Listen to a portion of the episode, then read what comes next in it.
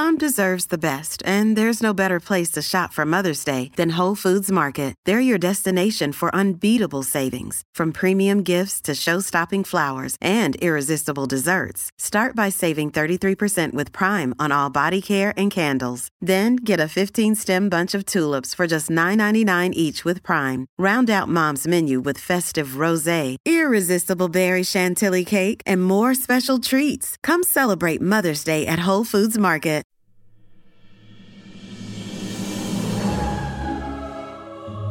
Welcome to Off the Looking Glass. I'm Kate Fagan. I'm Jessica Smetana. Kate, we it's... were so stupid. We were so dumb. We were like, oh, we're good luck charms. No, Ugh. we are not. It's like the old saying, when people show you who they are, believe them. And we were going back and forth on previous episodes of Off the Looking Glass saying, I don't know, we've seen some subpar play from the U S Women's National Team, but it's gonna... It's going to get better. And it did get better. It did get better. That's what's so frustrating, Kate. They got knocked out of a game that was by far and away the best game they've played this entire tournament. And it Ugh. was in the most brutal way possible. Yeah. If she scores, Sweden wins. The U S is out. Hartig. Off there. Did it go in? Waiting on a signal. You've got to be kidding. Wow. Sweden wins.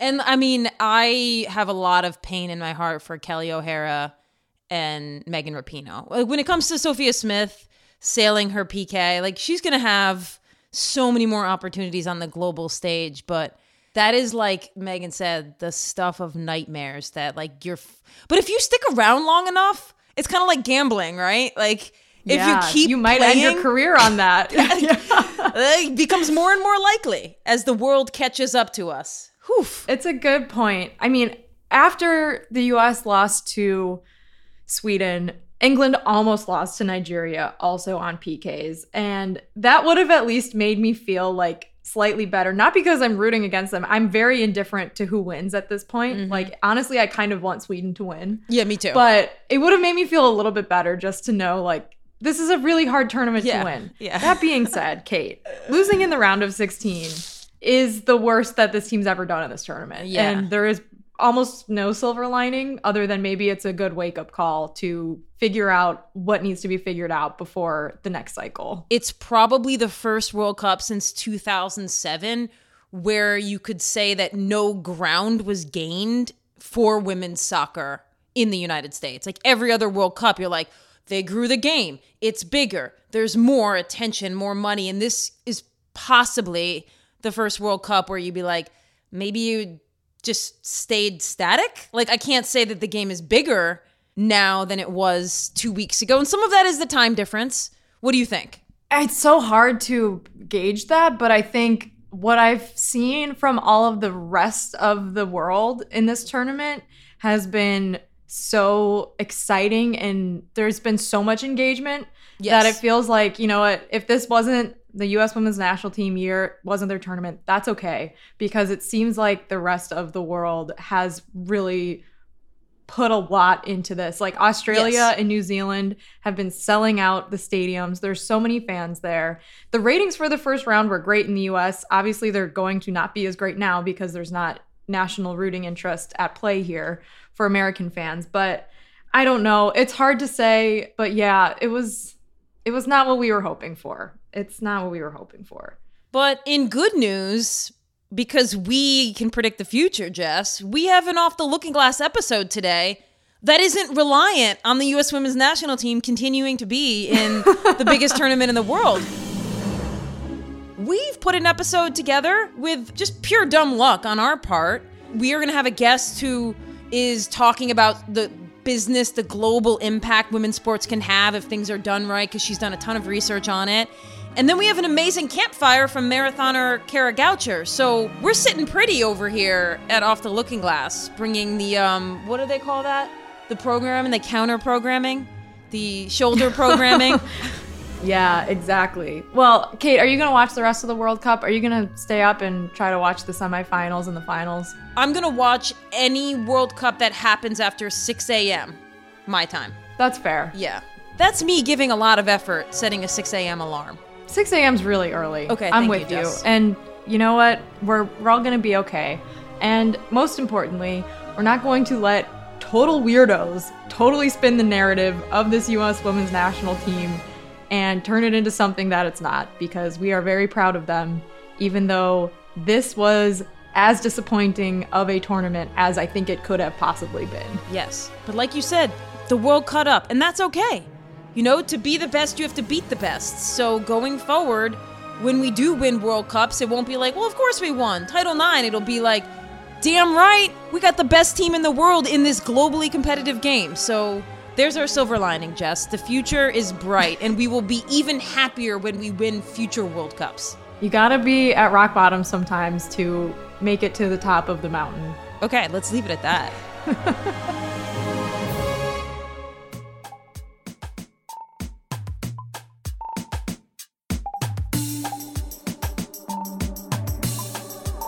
Our guest today is a four-time Olympian and a gold medalist. She's a member of the U S Hockey Hall of Fame. She is a Harvard M B A.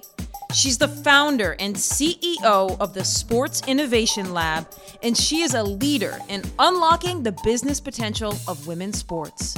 All right, let's do it. Let's bring her on, Angela Ruggiero. I wonder, for somebody who has spent decades thinking about women's sports, what are some of the things you've been thinking about lately since the Fan Project? Like, what are some of the next thoughts on your horizon?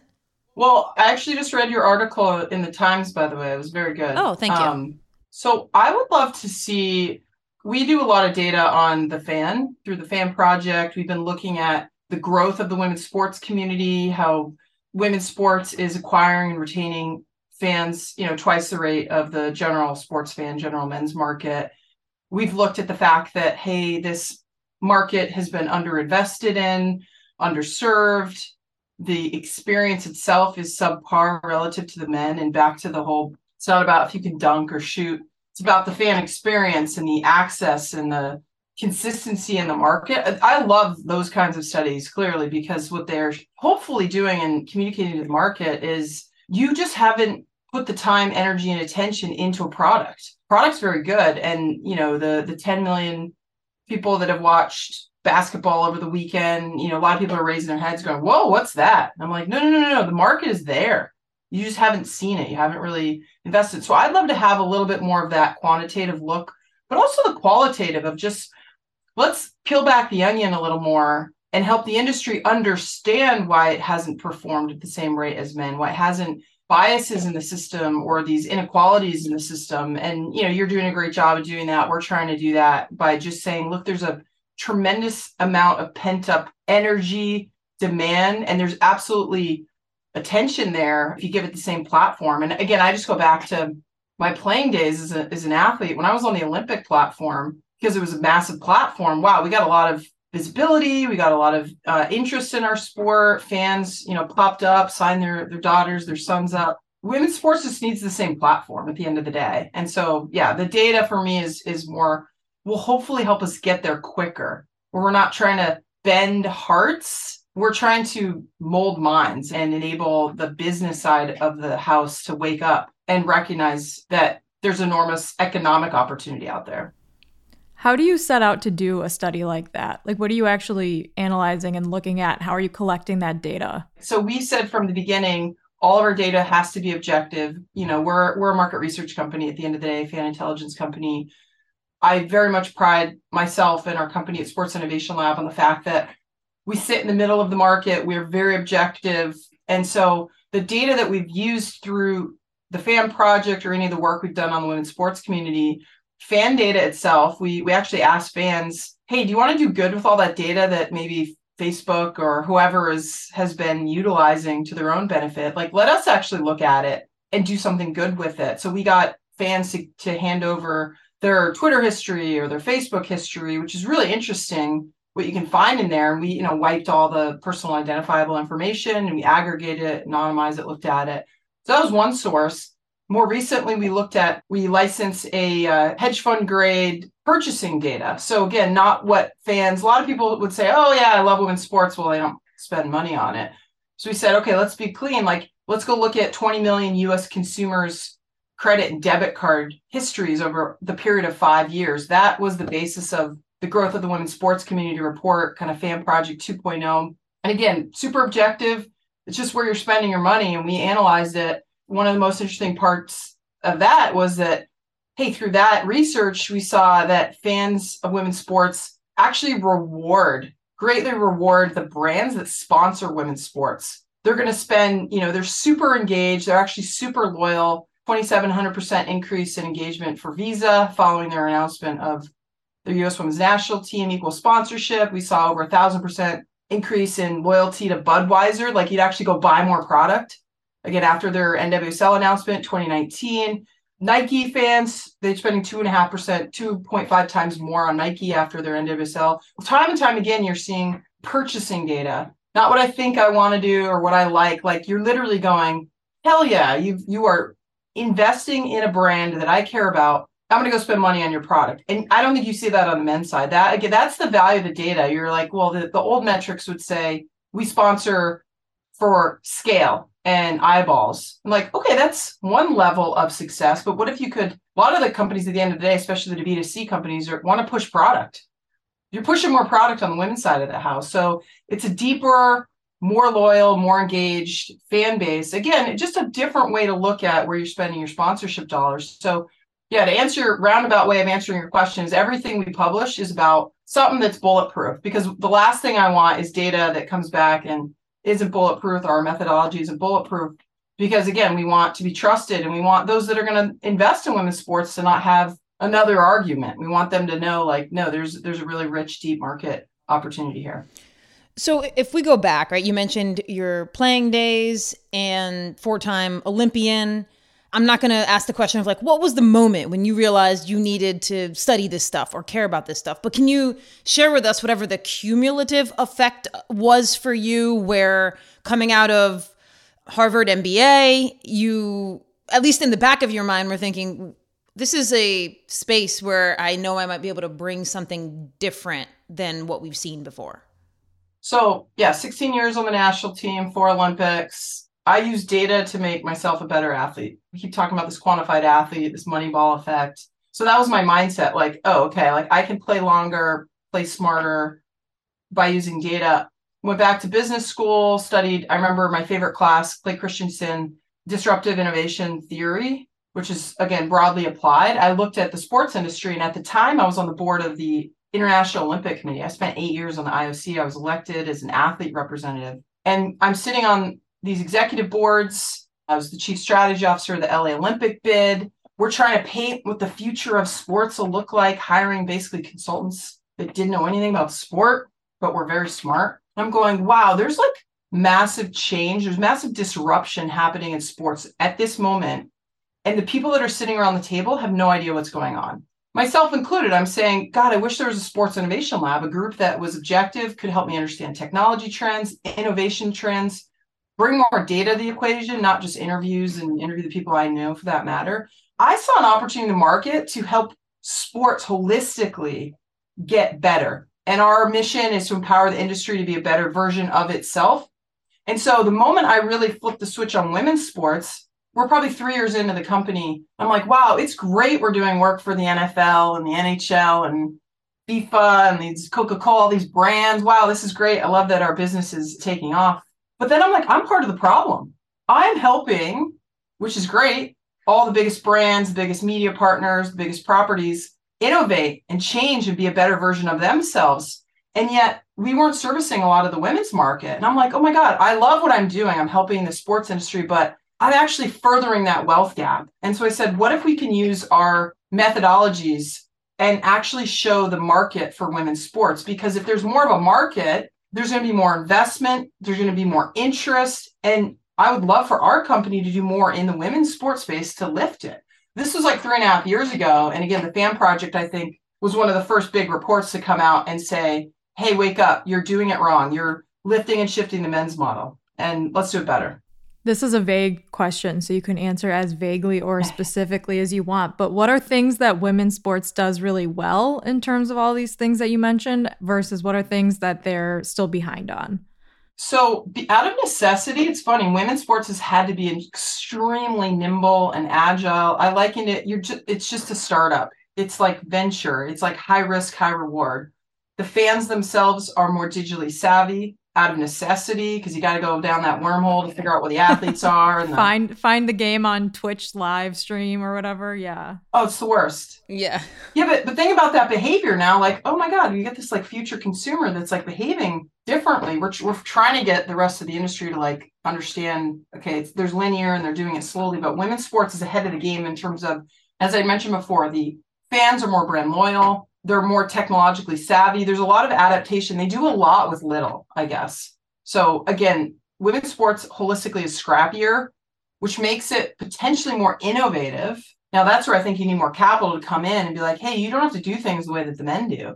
You shouldn't do things the way the men do because the men's model is actually breaking. That's why I have a company.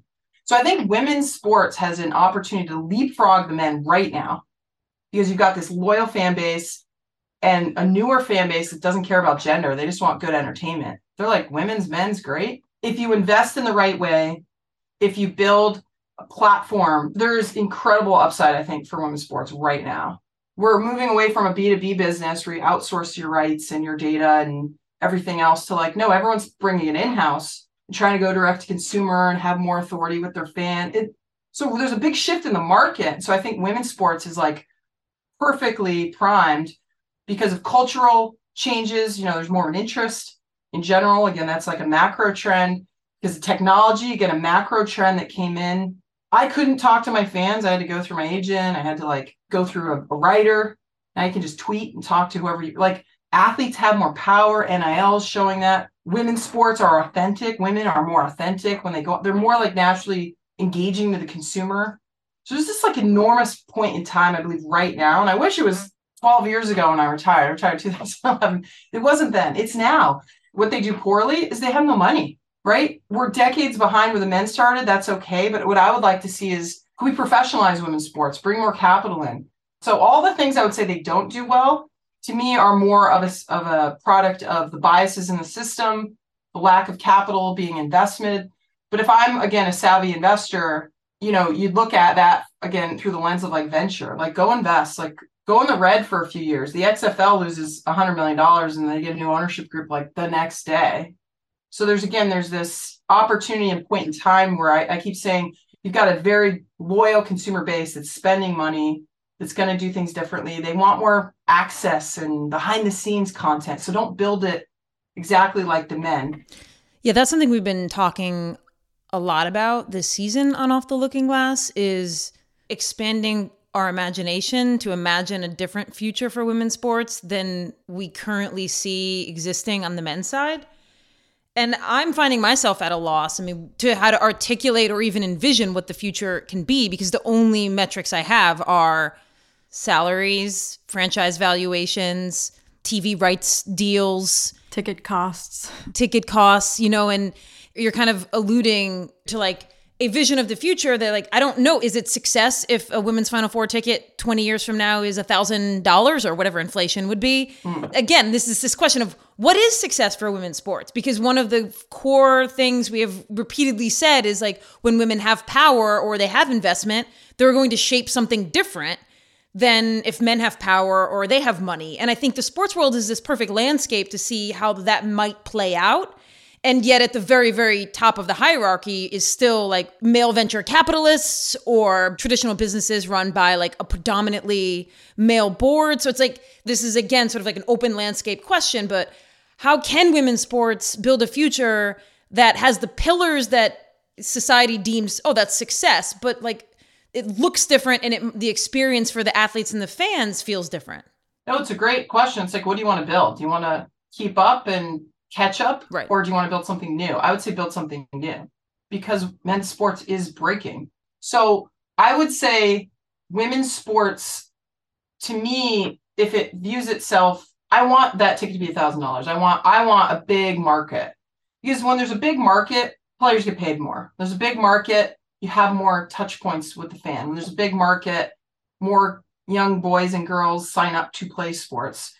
You have a platform of influence. You know, to me, sports, when you have that ultimate platform, and I've had it, coming home from a gold medal, I'm like, whoa, geez, everyone listened to me. Everyone like thinks I'm a role model. Everyone's like influenced by what I'm doing. This is crazy. I'm no different, but now I am because I have a gold medal. I think women's athletes, women's sports takes that role more seriously. And I don't know if that's like some intrinsic thing, but I think if you have more successful women's products, women's businesses, they're going to use that platform of success to have a greater positive impact on society. That's just my bias. Yeah. I think it's part of your D N A. Look at the W N B A and what they're doing with, whether it's Black Lives Matter or L G B T Q, they're like, hey, we're inclusive for all. We want to make this product about everyone. So I always think about that in terms of pro, like if your professional league is successful, men's, women's, like that does have a positive effect on the amount of girls and boys playing at the grassroots level. So I don't think it's like you're a sports product. I think you're a cultural product. I think in ten years, every sports product is an entertainment platform, cultural product. Sport reflects society. And I'd hope men's, women's sports, like we're not building for what we were doing today. Yes, you want to you want to pack the stadium and you want to sell tickets and have great broadcast rights, but what else are you going to do with that? What else, you know, what are the revenue streams and what other impact you want to have outside of being a very successful business? To me, that's the, that's part of it. It's like, I want great business for women's sports. It means everyone gets paid, including the players. But I also want to know, I like the byproduct of having successful business. It's not a zero-sum game, in my opinion. It's it's one plus one equals three. It's why I'm in business, honestly. I did a lot in the nonprofit space. I'm like, huh, if you build a really big business, impact you can have is greater. And that is the future I think I would love people to explore and think about. Like, what could you do if you had that kind of platform? Hey, it's Ryan Reynolds, and I'm here with Keith, co-star of my upcoming film, If, only in theaters May seventeenth. Do you want to tell people the big news? All right, I'll do it. Sign up now and you'll get unlimited for fifteen dollars a month and six months of Paramount Plus Essential Plan on us. Mint Mobile dot com slash switch. Upfront payment of forty-five dollars equivalent to fifteen dollars per month. Unlimited over forty gigabytes per month. Face lower speeds. Videos at four eighty p. Active Mint customers by five thirty-one twenty-four get six months of Paramount Plus Essential Plan. Auto renews after six months. Offer ends May thirty-first, twenty twenty-four. Separate Paramount Plus registration required. Terms and conditions apply if rated P G. Everyone is talking about magnesium. It's all you hear about. But why? What do we know about magnesium? Well, magnesium is the number one mineral that seventy-five percent of Americans are deficient in. If you are a woman over thirty-five, magnesium will help you rediscover balance, energy, and vitality. Magnesium supports more than three hundred enzymatic reactions in your body, including those involved in hormonal balance. From functional medicine doctors to mental well-being and female hormone experts, we all know that magnesium is the one mineral to improve all aspects of well-being and health. But which one? Magnesium Breakthrough from Bioptimizers, the trusted choice recommended by leading experts, with seven best-absorbed forms of magnesium to ensure your body receives the support it needs for overall well-being. Go to bioptimizers.com slash balance today and use code balance ten for ten percent off. Support your journey to wellness at B-I-O-P-T-I-M-I-Z-E-R-S dot com forward slash balance. Magnesium Breakthrough from Bioptimizers, your foundation to optimal health and vitality.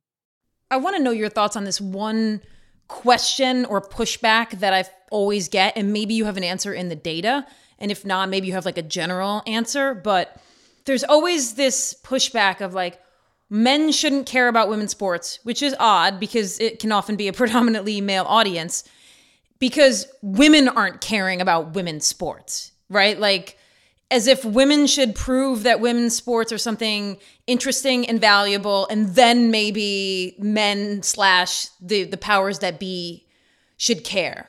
And I usually say, well, this is a cultural product, as you mentioned, and women want to be involved in the cultural conversation and a part of sports in the way that they're culturally valuable, which means being where the community is or being where the conversation is. Like, women are no different than men. Like, are we supposed to go stand in the corner and like search out some game on our phone because it's not on in, you know, Buffalo Barbecue Wings or whatever that place is? Sorry, maybe they want to be a sponsor and I just messed that up, but um, it's okay. You got the name wrong, so I don't think they'll be turned off. Okay, okay. Um, they won't know that we're talking about. It's that. A metaverse company, the Buffalo Barbecue Wings. um, exactly. And so I'm like, look, it's a cultural thing. Like, women want to be involved in a conversation the same as men do, and if there's no conversation happening, then you're charging them to go not be a part of it.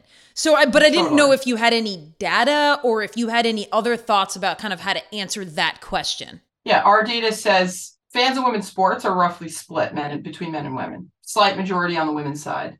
Uh, to me, it goes back to this, the early part of this conversation. If the product sucks because you haven't invested in it, you can't find it. Again, put the athletes aside. The, think about the business product. I can't get a hot dog. I can't find the game. Geez, you're just giving me cheap beer, but I'd rather have like Prosecco. Like, if the product sucks, I don't care if you're a man or a woman, you don't go. And I remember when I realized that, I'm like, this isn't about the athletes. This is about how hard it is to be a consumer, how hard it is to be a fan. And you're, you're to your point of like, you're, you're asking fans to put aside the experience they get on the men's side, which is like amazing.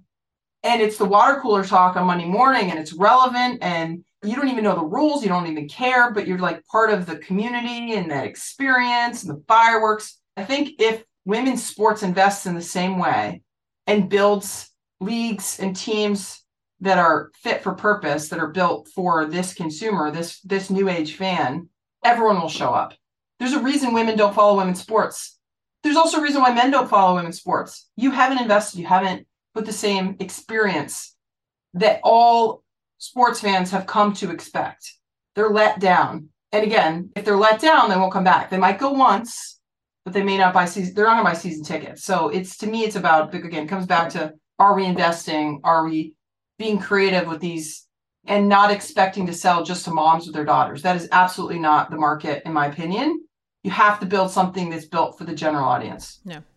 I mean, we could talk to you about this stuff for probably hours, but we have obviously more pressing questions. One being, Uh, we interviewed Hillary Knight um, a few weeks back, and she mentioned that when the carpet goes down for the national anthem singer, that becomes a hazard for hockey players. Um, so have you ever fallen over that? Oh my God, we had the best story. We had, uh, in two thousand two, they had smoke. We're in Salt Lake City. No one could see the carpet, and we're coming out right where the Zamboni comes out. And it was, I remember it was Sarah DeCosta was our goalie, number one. Tara Mounsey was number two. Courtney Kennedy was number three, and I'm number four, and it's just this like log jam of people. Um, the other thing that's a hazard that no one will ever admit, but it's happened to pretty much every athlete or hockey player, is you forget to take your skate guards off. Yeah, that's got to be embarrassing. And if you want to get really mean, again, just going on uh, fun stuff here. Uh, my teammates once put clear hockey tape on the blade of the skate. And I was about to go on the ice, and I usually like to jump on the ice without my helmet, just to like take a couple laps, and then I put my helmet on. And they, they basically stopped me. They're like, "You're yeah. gonna hurt yourself." We, oh, yeah. Okay. So they had they had a heart. They didn't want you to hit your head on the ice. So they didn't want me to get severely injured, yes. but they wanted me to make a fool of myself. So that you know, that's a good friend, right? Yeah, that's a good line. Is skating like riding a bike? Like, can you go out there after not skating for a few weeks and just be just as good as you were ten years ago? Yeah, the mechanics are the same, but you're, you know, you're like heaving over, like gasping for air, or you're like, you're, the lactic acid builds up much quicker in your quads and you have to stop. Um, so yeah, it's, uh, it's the same. I still have joy, but I can't perform the way, so leave it that way. But yeah, you don't like forget to skate. It's, it's actually, it's like, it was my home for thirty years. It's like walking for you. Yeah. Totally. Totally. Does hockey have warm-up tapes? Warm-up mixes? Oh, yeah.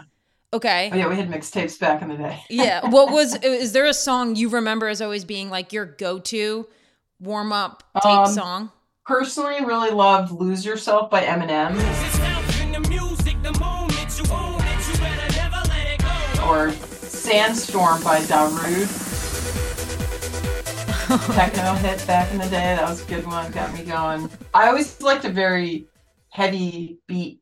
Upbeat. I, a lot of my teammates like country. I was always like, that's too slow for me. I need something that's going to like amp me up and get my adrenaline flowing. Okay.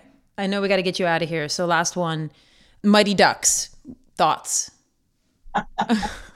Open-ended. Didn't see that one coming. Um, well, I grew up in L A, and actually I was going to be one of the, um, they did like a, you know, they needed some local kids that actually knew how to play hockey. And there was, there was like five of us in the whole state at the time. Uh, So I was almost one of the backup kids for the Ducks because they filmed they filmed some of it in Minnesota, but some of it in L A. So I knew a bunch of the backup kids, like the stunt doubles.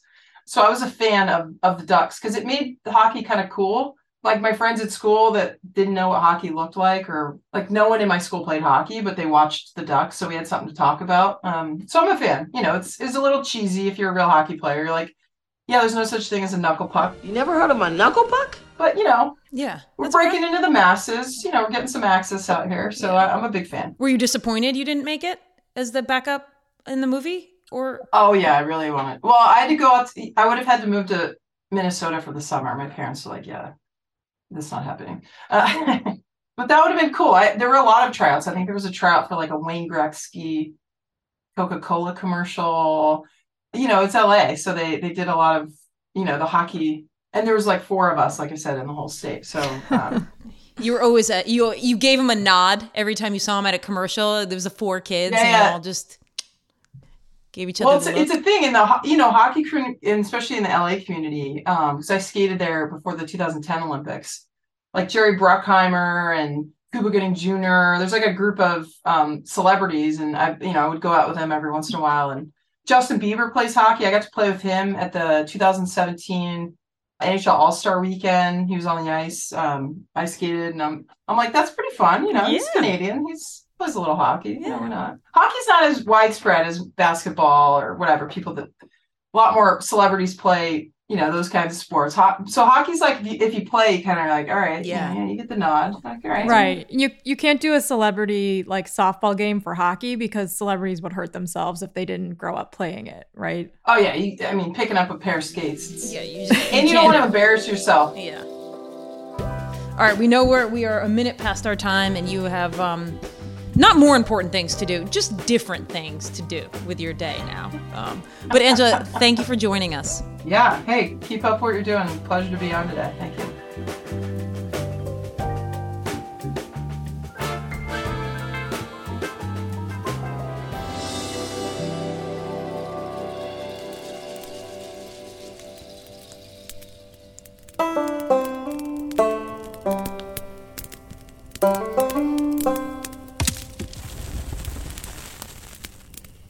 So I had just run my first marathon, the New York City Marathon, and I had gotten third, and I had run the American course record there, and like some really good American women had run in New York. And it just seemed like, ooh, this was an event. I was actually thinking about taking a break from running at that point and trying to have a baby.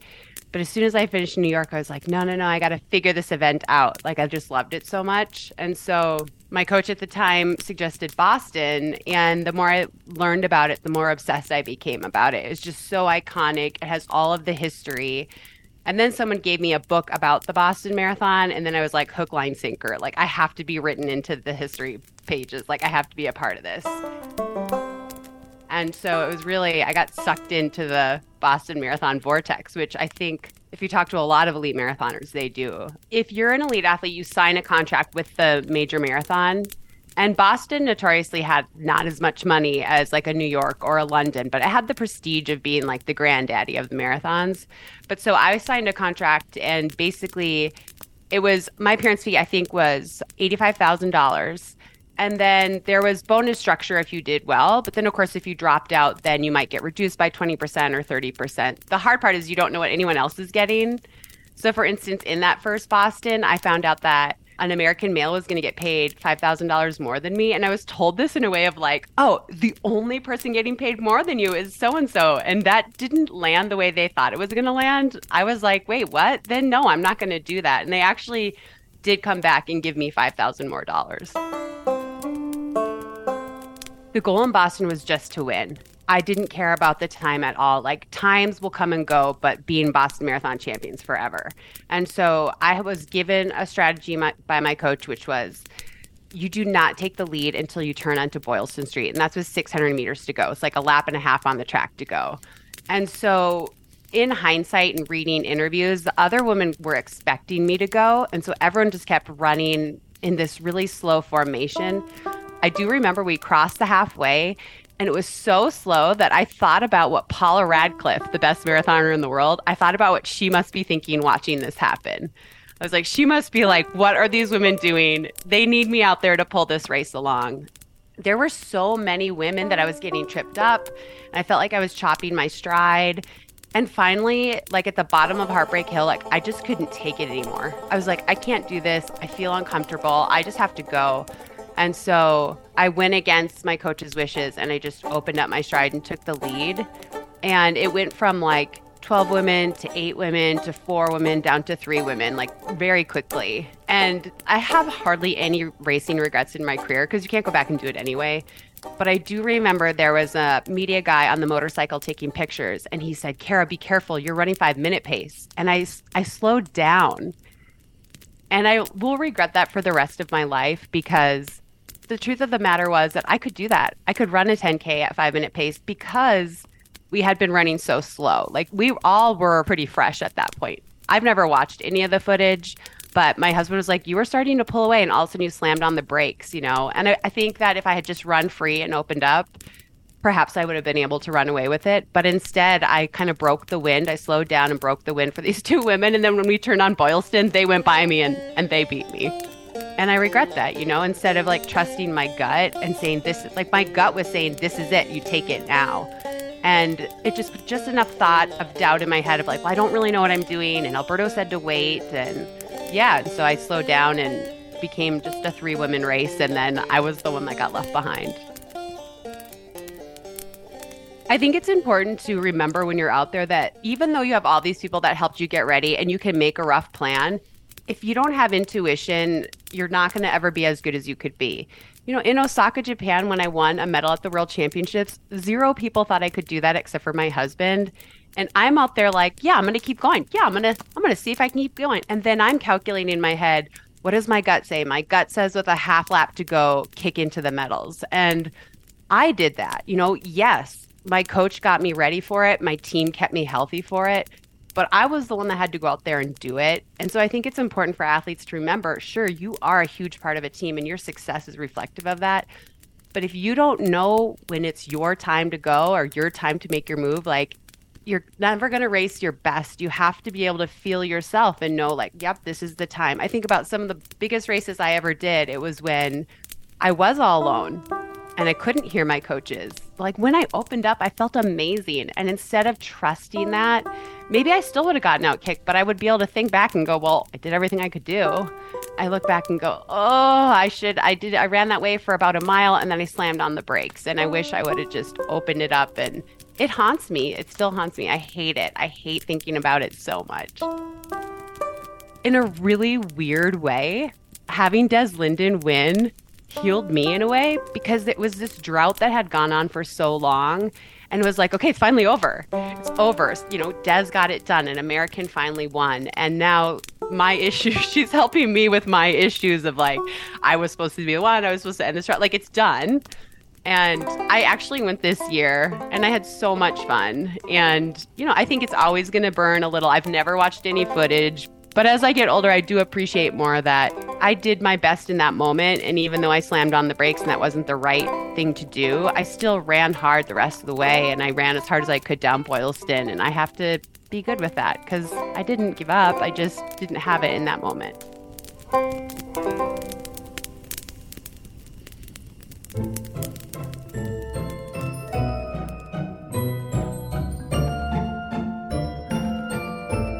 That was a little campfire, crackling fire story from Olympian and marathoner Kara Goucher. And Jess, I love that story. And I first read it in Kara's book, The Longest Race, which came out earlier this year. And then I asked her to retell it for our Off the Looking Glass audience because it was this moment during this pivotal race in her career where even though she's this high-level athlete, she actually gets influenced and listens to a bystander at her race calling out, telling her she's going too fast, and it gets in her head. And I like, I think we have this idea that athletes are just impenetrable and that like the aura they create around themselves like can't be pierced by mm-hmm. people in the audience or, or crowds. And here Kara is telling this story about this moment when she actually slowed down during the Boston Marathon because somebody got into her head. And I think it like makes even like Olympic athletes feel like they're real people too. And Kara Goucher, you know, she's a friend of the pod, Jess, so. She is a friend of the pod. And it, I mean, Kate, what a fitting correlation to something else that happened this weekend that was very exciting, which was Simone Biles returning after a two-year hiatus and winning the U S Classic uh, in gymnastics. So what is the takeaway here? Don't listen to the haters. Don't listen to the haters. And sometimes breaks are necessary. You don't have to be nonstop all the time. As Simone Biles' epic return to, what do we call it? Not the field, not the court. The gym. The the, the gym, the apparatus. Of, yeah, I like that. The beam, but also the floor. That's right. And the vault. That's right. So, and also this Off the Looking Glass is, it's back to our roots. We've got an eclectic collection of topics and stories for you today.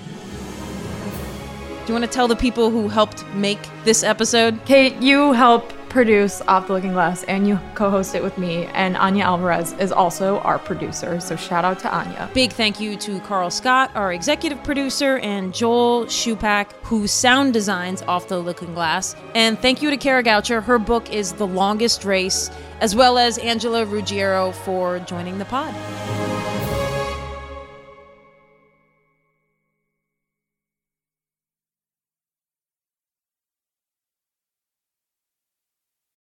This is the story of the one. As a maintenance engineer, he hears things differently. To the untrained ear, everything on his shop floor might sound fine, but he can hear gears grinding or a belt slipping. So he steps in to fix the problem at hand before it gets out of hand. And he knows Granger's got the right product he needs to get the job done, which is music to his ears. Call, click Granger dot com, or just stop by. Granger, for the ones who get it done.